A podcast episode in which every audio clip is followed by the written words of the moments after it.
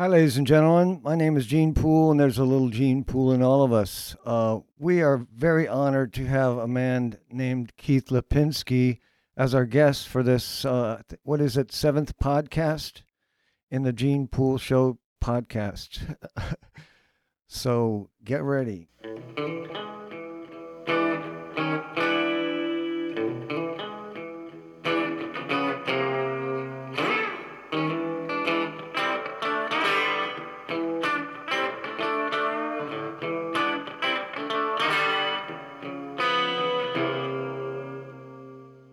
Welcome, Keith. Uh, I've been looking forward to this for quite some time. Uh, Gene, thanks for having me on your show. Uh, a very interesting right now as I'm watching you play this guitar, as I like to call it.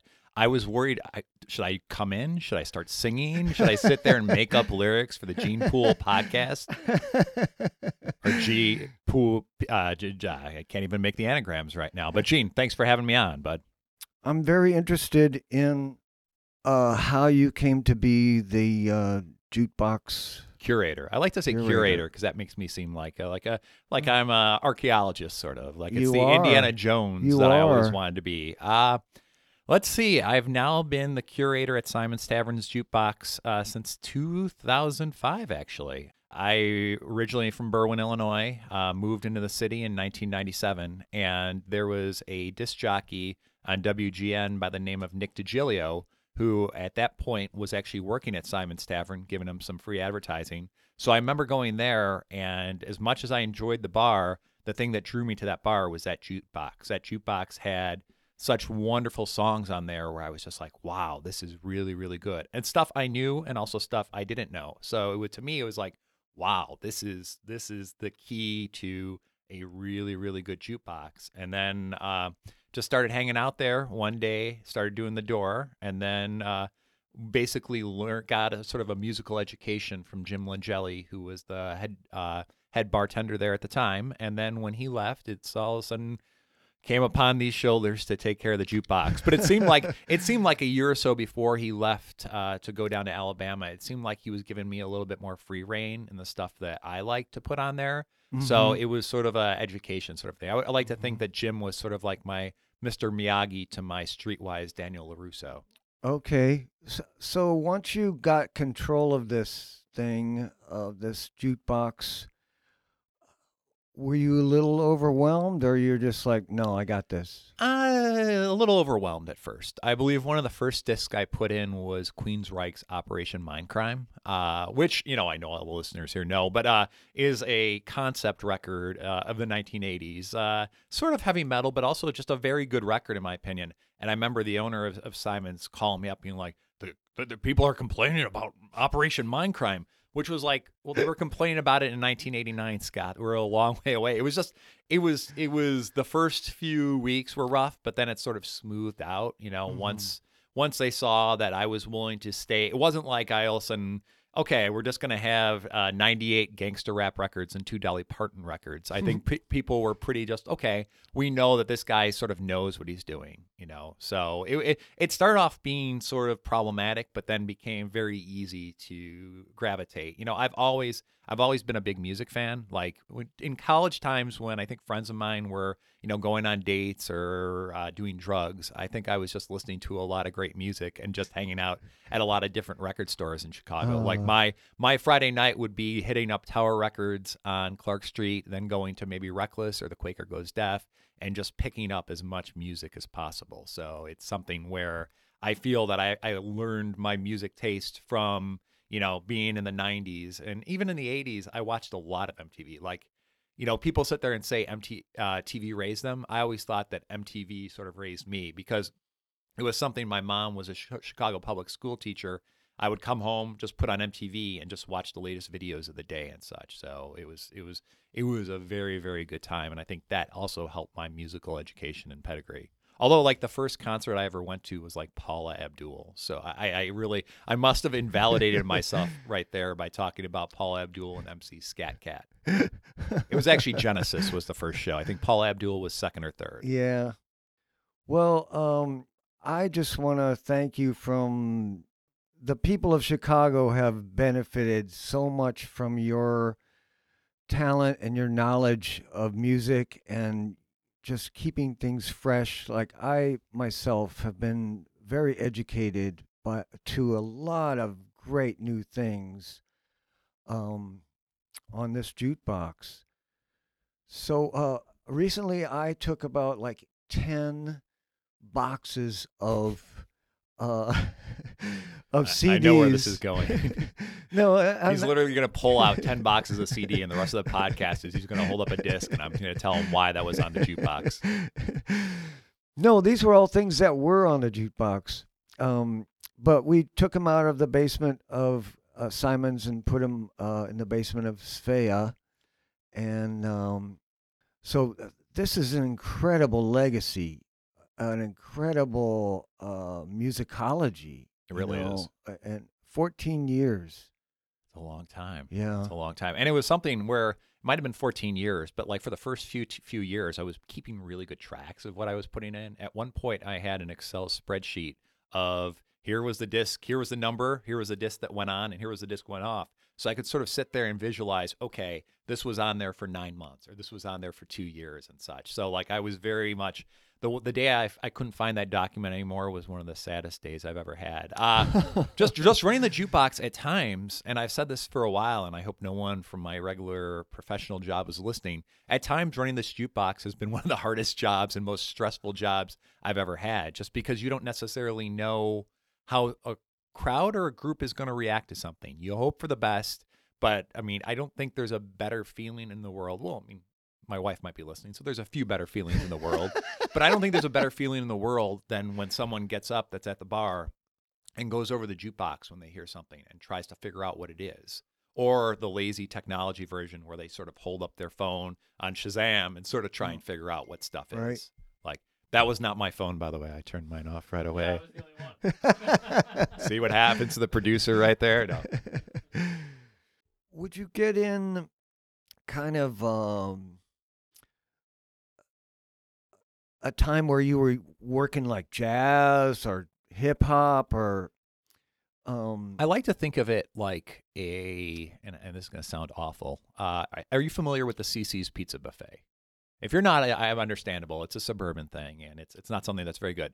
Cici's is this pizza buffet place where they have pizzas of all varieties, and they also have ice cream and all this other stuff. I've never been to a Cici's, but I've seen the commercials, and it looks like a place, uh, a very hellish place where the pizza does not look very good. I like to think of the jukebox as being like a buffet where there's a little bit of this and a little bit of that. There's a lot, you know, there's stuff on there that's very commercial. Like if, if I sit there and look at the hundred CDs that are on there right now, there's commercial stuff on there. There's Taylor mm. Swift is on there right now, Right. for God's sakes, which of course Katie, one of the bartenders at Simon's, absolutely loves.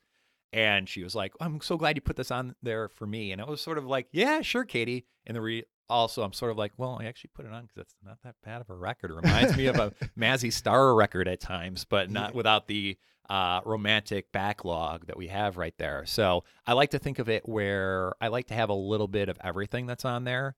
And I sort of, I sort of, when I listen to music, one of the first things I think of is, is this good for the jukebox or is this good for the room? Because you have to sort of think about it. What would people think about this? But then we also have, and this happens at times, if you're trying to keep up to date with music, there'll always be people that are not up to date with music. And I understand that. I get that. So I have a bunch of varieties. No, Gene, you don't need to raise your hand right there. But there's stuff on there where you, even as as a musician and an artist and whatever else you do, Gene, because you're a very mysterious entity in my eyes, uh, there's a lot of disc on there where it's sort of a okay i know that like that's something that's familiar to me that's something where it's like the apple pie sort of on that buffet where it's sort of like i know that's familiar but some of the other stuff that's on there oh i don't know that. Maybe i'll try that. So like that's something where i like to be able to bridge that. There'll usually be about 10 cds on there that might not be on any other jukebox in the chicagoland area just because it's something where one day i'm on a run and i have a song in my head i'm like you know what I haven't had that on the jukebox in a while. Or I've recently put two records that haven't been on the jukebox in a long time. The first Stone Roses record and the Weaker Th- Thens record, a great band from Winnipeg, Canada, uh, Restoration State, which was my favorite record of 2002. I was, uh, I forget what I was doing. I was actually picking up my kids from a uh, soccer Wow, I'm gonna sound so cool here. Get ready, Gene. Get ready, producer. Uh, I was picking up my kids from a soccer card pool, and for some reason or another, I had a weaker than song in my head. And then I came home, and literally, I put on the Spotify, and my son was listening to hip hop, and that's another story altogether. Uh, and then so I literally went downstairs and pulled out a CD that I hadn't pulled out in a while, and put it in and listened to it while doing dishes. And I'm like, wow, this is really, really, really good. And it's something where I would like to think at times the CD player and the jukebox works as sort of a teaching tool, sort of a, you know, this is stuff I like, you know, and maybe it's something that you don't like. And hopefully, if it's something you don't like, it doesn't offend your ears like that Converge record will. So Right. it's it's it's sort of a trying to figure out like the one thing that Simon's never really had until I started there was rap. And that was something at times where that's been a hard to sort of get at, to sort of get Scotty, the owner of the bar, to understand. I mean, keep in mind, there's certain things that we've had on there where Scotty's been like, what, what, why is this on here? I believe that uh, Notorious B.I.G.'s Ready to Die, his first record, uh, had a full week on there where it was just something where I think something was going on. And I believe Give Me the Loot was being played, which uses the, you know, it's very colorful language, Gene, which, you know, which, you know, is understandable considering it's hip hop and such but it's a it's a fantastic record and it was something where even the it's a fantastic record Scott and it's a historic record doesn't necessarily hold up. I think that's the only disc though that I've had in this time where he's sort of been like get that off there. So Yeah. I turned him on to Kanye West this year. I think my job as a humanitarian has been done. I'll take the Nobel Peace Prize right now, Gene. Oh, absolutely. Um, I was just very addicted to one of those uh, Kanye West tunes. Um, We're talking off about off the Ye record that was released, I believe, last year as I yeah, start my it- public. It, uh, says I'm I'm, NPR. bo- I'm bipolar and I like it. Yes, it's a it's a good record. I'm That waiting for that record. Jesus record to come out any day now. So Yeah. I, Kanye West is one of those guys where I've been with him since the beginning. I mean, not with him. It's not like I'm in his entourage or posse, but I've always been a big fan of his, going back to when he produced stuff for Jay Z and such. So because I, I when I was in high school, like I would l- watch a lot of MTV, and I'd always be a big fan of the Yo MTV Raps thing. I think the first three CDs I bought might have been.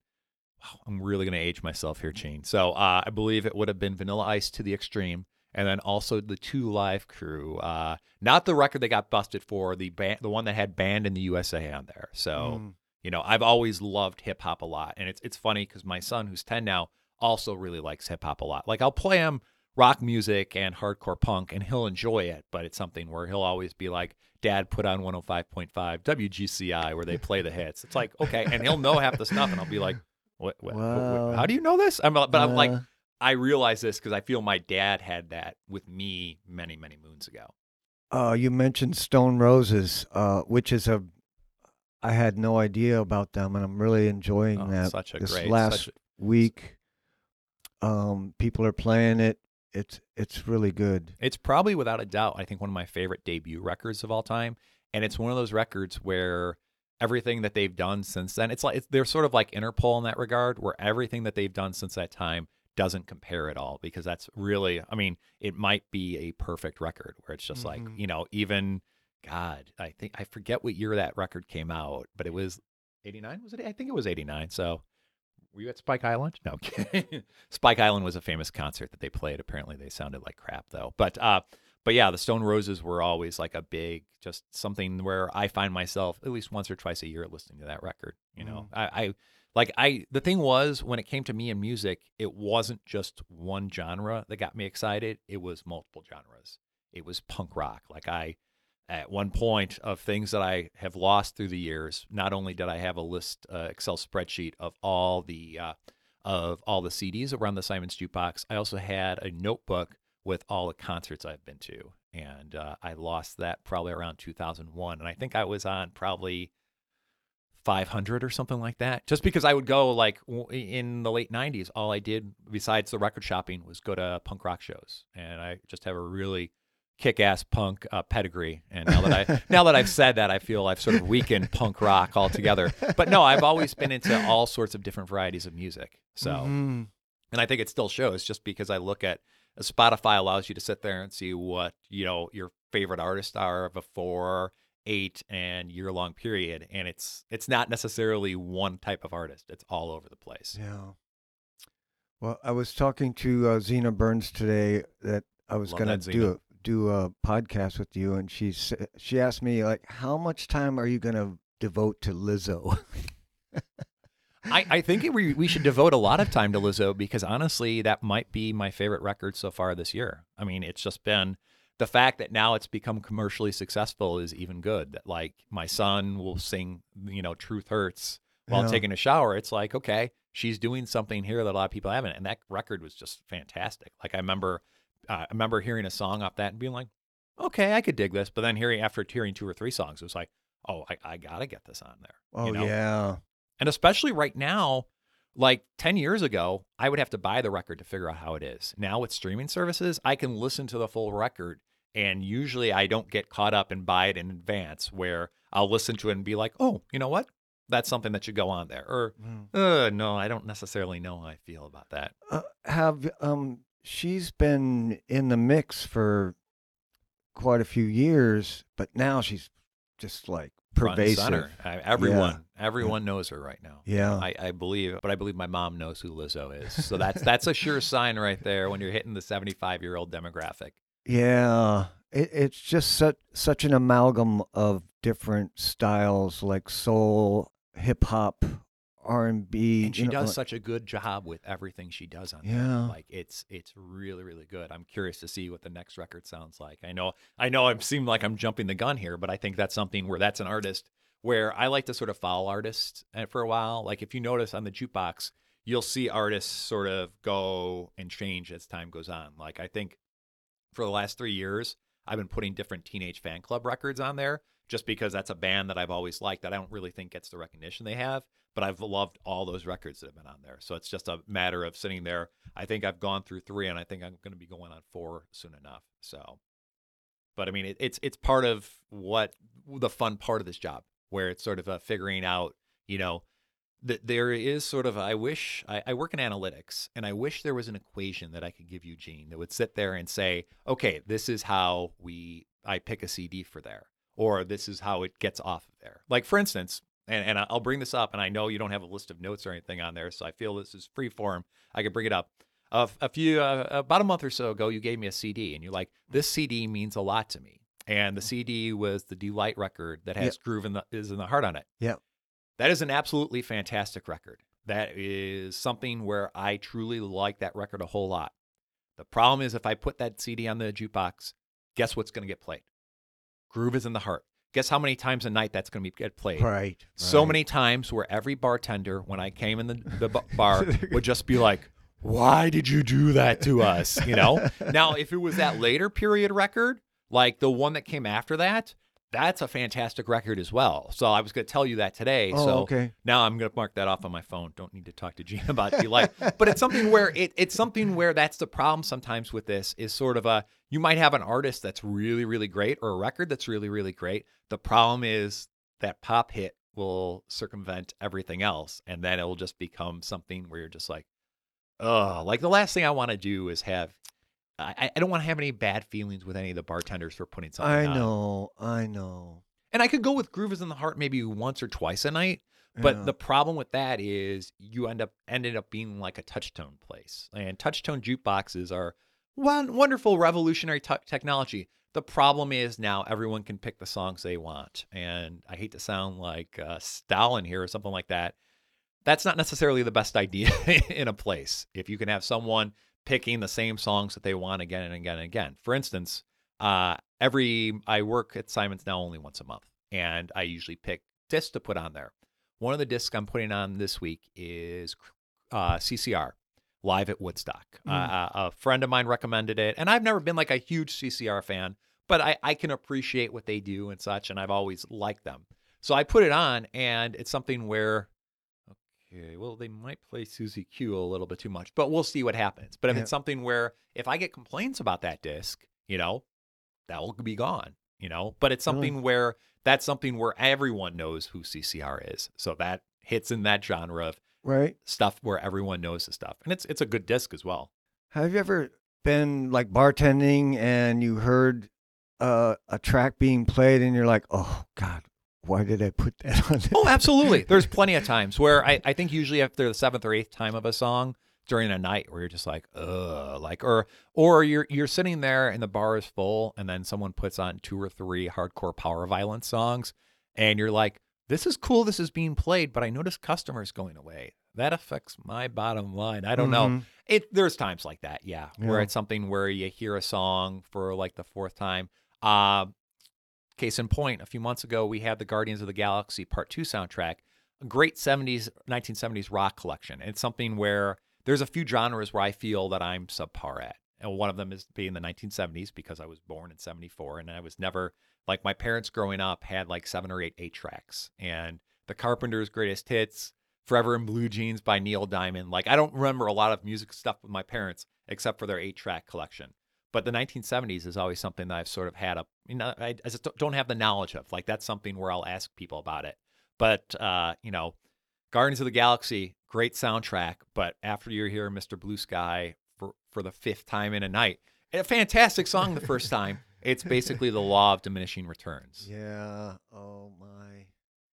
Well, I, I appreciate. I really appreciate the Sonny Rollins Good, good stuff record as well. on yeah. there, and um, And jazz, jazz is something where jazz is something. There's not a lot of time where I'll sit there and say, "You take that." And usually, uh, Patrick O'Grady, another dear friend of ours, who uh, who's been my uh, work wife now for the last five years, uh, I usually defer to him when he comes to jazz because he, with his pointy goatee and bald head, is what I would like to call a jazz cat. So, but I like I like to think of like even people like Zena and everyone else. Like I like to think of them. I like to talking with them about music because they have their own opinions. Like yeah, I'll usually ask her about discs that she feels like, and there's there's people where I usually will like to talk music with people. I mean, it's it's something where we all enjoy music and we all like getting there, and it's not like Simon people are going to Simon's because of my handsome face, Al- although they could be 5210 North Clark in beautiful Chicago, Illinois, up in Andersonville area. Gene Poole, of course, at the door, and uh, rated the best, uh, voted the best jukebox in Chicago by the readers of the Chicago uh, Reader multiple times, and hopefully we got the top four this year, and hopefully. six times. Right? I believe it's six, six or seven times. Yeah, there was one year where they didn't do the best jukebox, so I, I, I did tweet them asking why they didn't do the best jukebox from the Simons Jukebox Twitter account, asking, "Does this mean we won this year?" So it's a technicality, but I would like to sit there and say that we've won it multiple times. And sadly, that's my, that's sort of my like, how am I doing? Am I doing a good job doing this? Because, like I said before, at times this is something where it does. I don't want to say it keeps me up at night because really nothing keeps me up at night but like it's something where I think about I seriously think a lot about the jukebox. Way too much. Well, uh, it shows. I mean, it it is amazing. Uh, sometimes uh, someone like Rob Kraft will come in and play like a set, and I was like, I had no idea any of this music was on there. You know? There'll be times I put stuff on there where I'll be like, I'll even go to Shazam and be like, "Oh, what is this? Oh, okay, yeah, oh, that's good. Wow, I did really good." You know, I mean, there'll be stuff on there where I'll know exactly what it is, but that's sort of the. There'll be times where I won't necessarily know every song on there. Sadly, you know. yeah. But Well, my goodness, you spoke a, a little bit about uh, future future things you're going to put on there. Mhm. Um, what else are you excited about? Uh, I have the Miles Davis record that just came out. The I forget what it's called. It was something. It was like a mi- lost Miles Davis record because the big theory in jazz, the big trend right now in jazz is to find records that basically weren't complete or weren't finished, and then finish them up and send them out. Like they did Mhm. that with a John Coltrane record a few years ago, and now they did it with a Miles Davis. So that's something that's going in this week.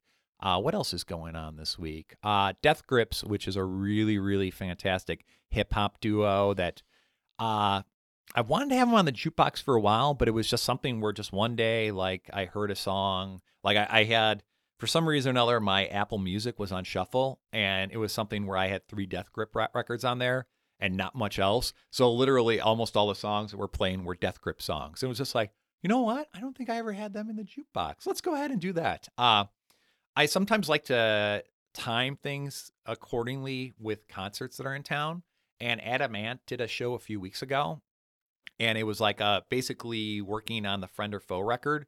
And I listened to the Friend or Foe record, and I'm like, yeah, this is good. But then I was like, you know what? people might not know this as much as they know like Goody Two Shoes or Strip. So let's go ahead and let's just put a best of Adam Ant on there. So Mhm. there's a bunch of stuff that's coming on this week. There's a, a hardcore band called Hesitation Wounds, where it's one of my favorite records of the year, and it's something where the songs are short, but they're so good where it won't necessarily make make people running and screaming outside the bar. So Mhm. I mean, it's one of those things where all these records have been Keith tested. So because that's the thing is I don't want to necessarily put anything awful on there, but it's also like I want to make sure that there's really good stuff on there. Every, every once in a while, Scott Martin, who owns Simons, will suggest uh, something to me, and I'll be like, yeah, whatever, Scott. Like, but then like recently he suggested uh, the band the Alabama Shakes. Their lead singer just came out with a solo record. I, I forget the name of the I record. love that band. But that band and that the solo record is really, really, really good. I forget the singer's name as I turn on my iPhone in, inconspicuously. Don't worry, it's still on Do Not Disturb, just to figure out what I have on there. So, right. but it's it's something where I, you know I'm trying to put something like a, a few fresh disc on every month, just to sit there and just get something new and fresh on there, so people Oh, know that the beginning of the month they can go on there. Sadly, I, there will be no Rocktober this year because I think for the first few years I was I was here, I would try and do like a Rocktober theme where there would be like twelve or thirteen like hard rock metal CDs Mhm. are like you know not not sometimes prog rock and such but uh, there was no rocktober this year. So uh, there is a cinderella disc on there that took the place of a motley crue disc. So that's my tribute. That's like my uh, what is it? A one out of uh, 1% hair metal that must be on the simon's jukebox at all times so Nice. it's it I it's, God, that's why I'm turning on the phone right now. So it's a great it's a great it's a very good record. It was something where like okay, I'll listen to it and see what happens. And then it was something where I was at work one day and I was just like, "Oh yeah, I, I should listen to that record that Scott recommended." So I could at least sit there and give an informed opinion when he sits there and says no. Uh, you know, when I sit there and say no. Uh don't worry, there will be no ABBA on that jukebox in a while. it's just it's we we did. I think one of the most ingenious things we did was for a long time because we are in a Swedish neighborhood. We sort of had the mandate of having an ABBA disc on at all times. And what we actually ended up doing was going to the All Music Guide and looking at every single ABBA record to find the one that had the least amount of songs that everyone would know on there. And that was our ABBA solution. For like two or three years, we literally had all of the, you know, like we just sit there and looked and we're like, okay, there's only one song on here that would get played to death, you know, where we wouldn't have to deal with Dancing Queen. And I know there's probably people listening to this podcast right now where they're sort of like, well, why wouldn't you want people to be happy? Listen to Dancing Queen. Imagine to me, hell is listening to Waterloo 17 times during the course of an evening because it you basically get the Stockholm syndrome. And not just because they're a Swedish band, but like you basically are sort of like, you know what? This Waterloo song is kind of good. And you're just like, no, it's not. We know it's not good, you know. And that's not no dissing ABBA. I mean, you know, Yeah. I, I I I could dig Mom I dig Mamma Mia, but it's just something where I don't need that shoved down my throat. So Cool. I got to ask you about um, Vampire Weekend. Oh yes, yes, yes. They seem right up your alley. Like it seems like Gene, you could potentially be one of the members of Vampire Weekend. So No. no, I'm not a fan. I'm Mm, not a fan. really, this sup- sort of surprises me, Gene. Oh, yeah. Well, one, their name sucks. no, I- I- it's, and it's always important to go forth with that good name, and if you don't have that good name, then it sort of gets bit, sort of bad. Uh, I don't I don't want to disparage anyone. You should disparage. You should totally. You want them ratings? You want to sit there and get Ezra Kelly on your butt for sitting there and discrediting him on your podcast? No, um I, I have a few bands that I just loathe. Okay. And What what are on this band's list besides Vampire Weekend? Besides the name, is it The is it the name or is it just other things about no, Vampire, Vampire Weekend? Weekend. I think their songs are trivial and stupid. Like uh, that song now. Um, uh, I was cheating on you. You were cheating on me. You don't, like that. I- it seems like you're. I loathe it. Yeah, Wow. and uh, the Lumineers are one of the worst bands ever. I'm sorry. Nothing wrong. I, I, I, it's not. It's not. by the way, I'm not wearing a Lumineers shirt right now, and Gene isn't looking down on my chest as I'm sitting there saying this. No, I, I get that. I, I absolutely. There's a lot of stuff I don't like. I mean, Yeah. I think, I think you. Uh, if I can't get w- through Mumford of Mumford and Sons Mumford and without sitting there being like, but but at the same time, when that first record came out, that was fantastic. But then you hear that song again and hear that song again. No. And then the next record comes out, has a song that sounds like that song again. And it just becomes, and then I start singing on Gene Poole's podcast like I'm Sarah Joy Shockey. Uh, yeah, it's, it's, it's, it, there, I, I get it with Mumford and Sons. But my wife, Yeah. my wife loves Mumford and Sons, but my I- wife isn't subjected to them like Right. you and I are, are subjected to Right. them. So, I know a lot of people who love them, and uh, they had it. They had, came out with a new record recently, and uh, I don't like to, you know, have the final say on stuff. So I listened to some of it. Awful. and that's, you know what? That's fine. I mean, that's It's something just- where I find it trivial and just whiny. You know, like I, I get that. yeah, And I think that's part of the reason why there's not really a lot of country music on the jukebox, you know.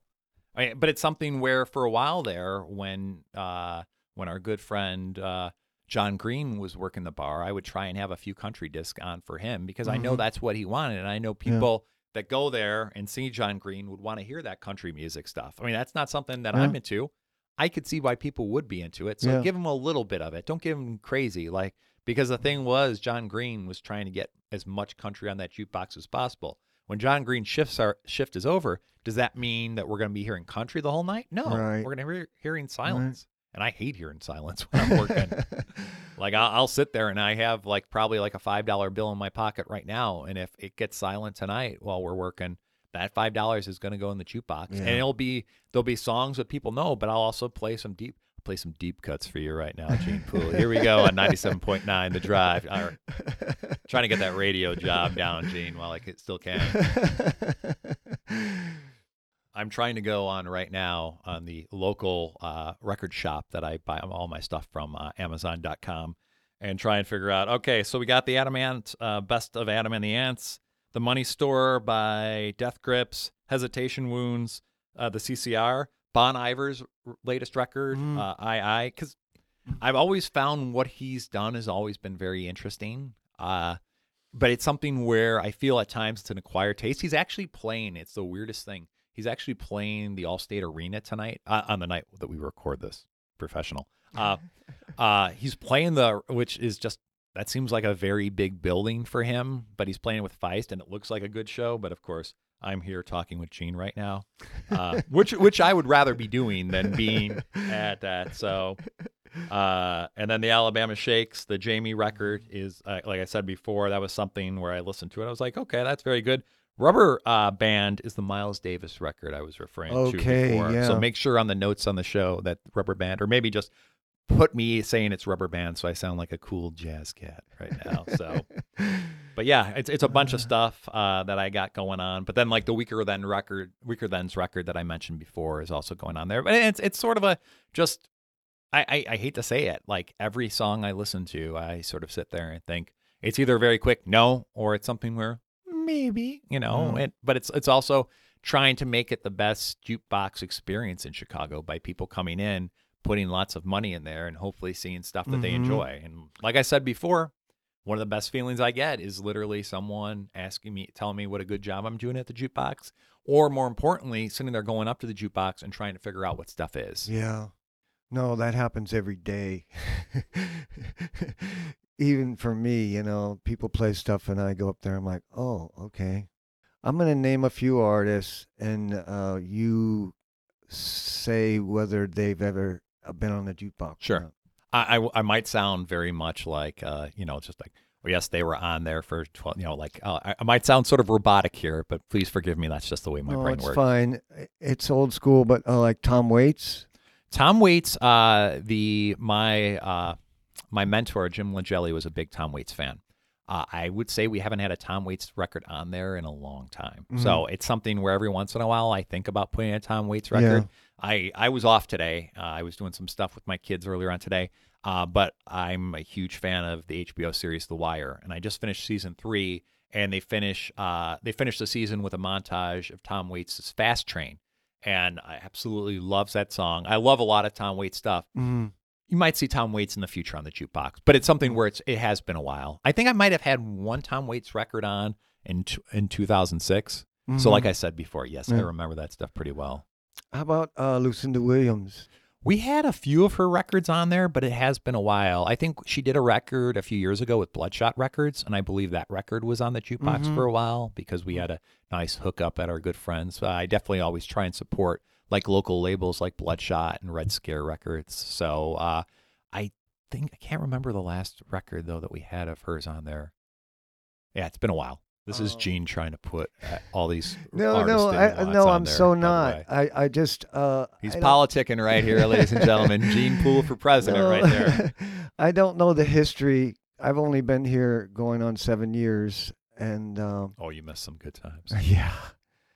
Well, here's a here's a particular question. The uh, this jukebox is it breaks. Yeah, I It know. stops at times. It's um, old. It's old, and uh, you know, I talked to Andrew, is the guy that puts your CDs on the jukebox. The ju- the current jukebox guy. Yes, yes. And um, I hate to bring up such a thing, but Go ahead. there's very few parts to replace anything that breaks on this thing. So it's like a it's- One day we will have to send it to the jukebox nursing home. Shane. One day that we might have to put the devil, as I like to call it, the touchtone tunes on the jukebox. Mm, But then that's when I do all the research and try and figure out how to make sure stuff doesn't get on the jukebox, where I basically try and rule it like our dictator Trump wishes he ruled America with a, with a firm iron fist to make sure that stuff wouldn't be on there. So, like, that's the thing where I, I have thought about that like at times. a wall. Well, just uh, ju- I'm just gonna build a wall around wall. the jukebox. Like there will be no Fleetwood Mac other than the Rumours record on there. Like we don't want to hear "Don't Stop Thinking About Tomorrow" a million Yeah. times. And, and you know what? This might sound like the apex of music snobbery, but you know what? There's just certain things where I don't want to hear them. The other bartenders don't want to hear them. You know, just because something's available to the masses doesn't mean that it should be available to the masses. Right, right. That's why I. I That's why we should just start finding all the jukeboxes that look like it, hoarding the parts underneath Spea's basement, along with all the discs that are on there, and then we should sit there and at least have everything ready just in case something. Yes. Because eventually, one day, you know, it's something where I will no longer have to buy discs. I will no longer have to go to the various record stores that I usually go to, like Laurie's Planet of Sound or Reckless Records or Amazon, to buy these discs. And you know what? that's going to happen someday. I just hope it's no time soon. But yeah, of course. I mean, it's it's something where uh, we're talking about the zenith of 1992 technology that we have right there. Mhm. 1992 was a very long time ago. Yes. So it's something where I just hope that stuff happens there where we can continue on some of the traditions of the jukebox. But one day maybe the jukebox will be gone. Maybe we just get an old like one of the old like uh, Happy Days jukeboxes and just put seven inches on there. But I would have like at least ten percent of it be old punk rock seven inches from the 1990s, just for because that's my demographic right there. But uh, maybe that will happen. Maybe I, I hope not, and that's something where I, I definitely hope that doesn't happen. I mean, I'm just, and I, I think I think the good thing is something where I think the ownership at the bar also does, because I I also don't like the fact that I can pay more money on something and hear it right away, or it's sort of like I like a nice orderly cue. And wow, this this whole discussion on music and touchstones makes me seem like a really big Nazi right now. so like really just between my hatred of country i don't hate country western music between that and just my hatred of TouchTunes i do not sound like the most accommodating warm lovable person in the world but i just have very strong strong opinions about how i feel about meatbox and, and uh, uh, meatbox with the crap. Uh, how i feel about music and how i feel about that jukebox that's in there. Yeah, that's a very special and honestly honestly when i think about it that's my third kid right there. Like you know i have i have gavin evelyn juke you know and I had the juke before I had either the kids, so they should know the pecking order right there. But eventually, like the kids, they will break down as well. They'll have to go in timeouts, and hopefully, we can figure out a way to repair these things. yeah, no, I hate Wow, to way to bring bum up. me out I right there. know, I hate. To Anything bring else up you'd like me to such bring up? I notice though, every time I'm in a place that has an actual old school CD jukebox right now, I'm very much, and this sounds, I'm almost like window shopping at times. No, we already had that. No, we were, ooh, that'd be something good. Like I was at the G Man uh, a few months ago after a show at the Metro, and I, I always like looking at that. But then after looking at that, I'm sort of like, okay, it seems like this is stuff, you know, that potentially anyone could find in a lot of other jukeboxes where it's something where, you know, I might take one or two discs off there, but in reality, I think they do a very good job with the jukebox that's there. I think Estelle's also, which is another bar that's up for the best of Chicago as well, is Really? another place where I think they have a pretty decent jukebox. When you walk in the door, they're like, "Oh, there he is." There he is. Quick, make sure he's not checking anything out. So no, I'm sure that I'm sure they're not. I don't I don't necessarily frequent a lot of places, Gene. So Yeah. like I, I like my nice suburban living, but I do like coming in here every once in a while yeah. because that room, I just I there's something about that Simon's room.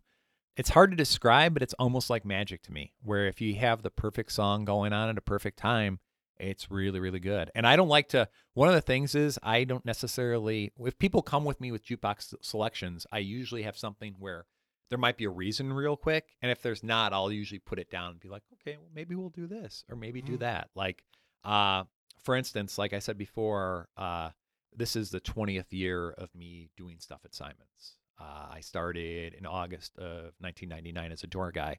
Uh, to honor that, not to really honor it, but just because I was listening to it, I put on the Flaming Lips Soft Bulletin, which is one of those records where being at Simon's in 1999, people played the crap out of that record. And it's it's a great record and it's much better than anything Flaming Lips has done since that time. So it's something where I just hearing those songs in that room, you know, as people are drinking, and thankfully I'm not having to deal with lots of secondhand smoke, is just it's a pure delight.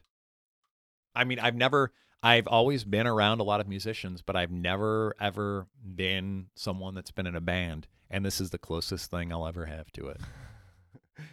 It's even better. I, I bet. Well, the thing is, no one has no one can throw tomatoes at me. So. awesome. Thank you so much for doing this. What a what a great education for Can I people. can I do a quick plug real quick? So Yeah, as we do it right absolutely. here, plug uh, your grandma, your I- everybody? that wasn't a euphemism, right, No, Jane? Oh God, that sounded bad. Uh, that's all right. We, we're all. It, it's okay. I sound like a Nazi after this. Uh, but anyway, uh, Simon's Jukebox is one of the four jukeboxes uh, in the Chicago Reader Best of Chicago pool. We're hoping to win it again this year. So definitely go to the Chicago Reader and vote. Also, Simon's is up for Best Neighborhood Bar and also Best Dive for some reason. But there's also a lot of great things. A friend of mine, Brendan, is in a band, a wonderful band called the Lawrence Arms that is actually on the jukebox. They are in a category for Best World Music, which is really weird because they're three punk kids that have been around for 20 years in Chicago. So definitely vote for them. And also Red Scare Industries is another one. There's just there's there's so much greatness in the music scene in Chicago, and definitely support that. And Gene, there's a lot of greatness in you. So thank, you you, so for letting me know about the little part of Gene Pool that's in me. I'm gonna go get some lava soap and hopefully get rid of it really, really quick. So That's funny.